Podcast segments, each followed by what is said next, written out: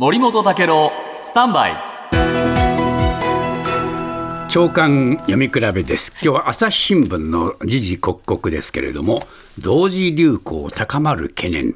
で、はい、政府はですね、この冬にインフルエンザとコロナが同時流行する可能性が十分にあると見てるっていうんですね。うんはいでその根拠になっているのが南半球のオーストラリアでの流行です。季節が日本と逆でオーストラリアで6月から8月に流行すると半年後に日本でも流行すると。うん。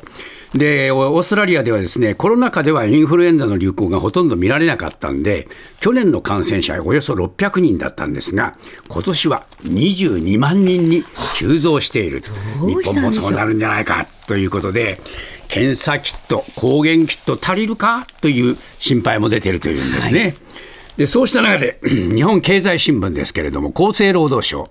えー、この新型コロナウイルスと、それから季節性インフルエンザの感染を同時に判定できる抗原検査キットについて、スイスの製薬大手ロシュなどに増産を要請したという記事が出ています。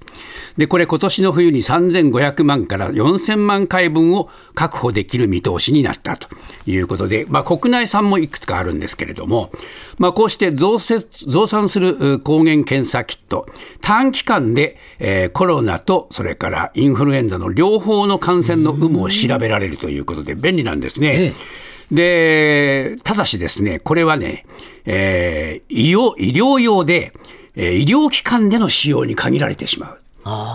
ですから政府の規制、えー、改革推進委員会は、えー、この検査キットも薬局とかネットでの販売が可能になるように求めてると、本当にそれは我々もそう思うんですけれども、はい、えー、厚生労働省や医療界は慎重だ。えー、でもね、我々のためにそうやってほしいなスイスやオーストラリアではもう OK ですよ。あなたの平成間違ってます。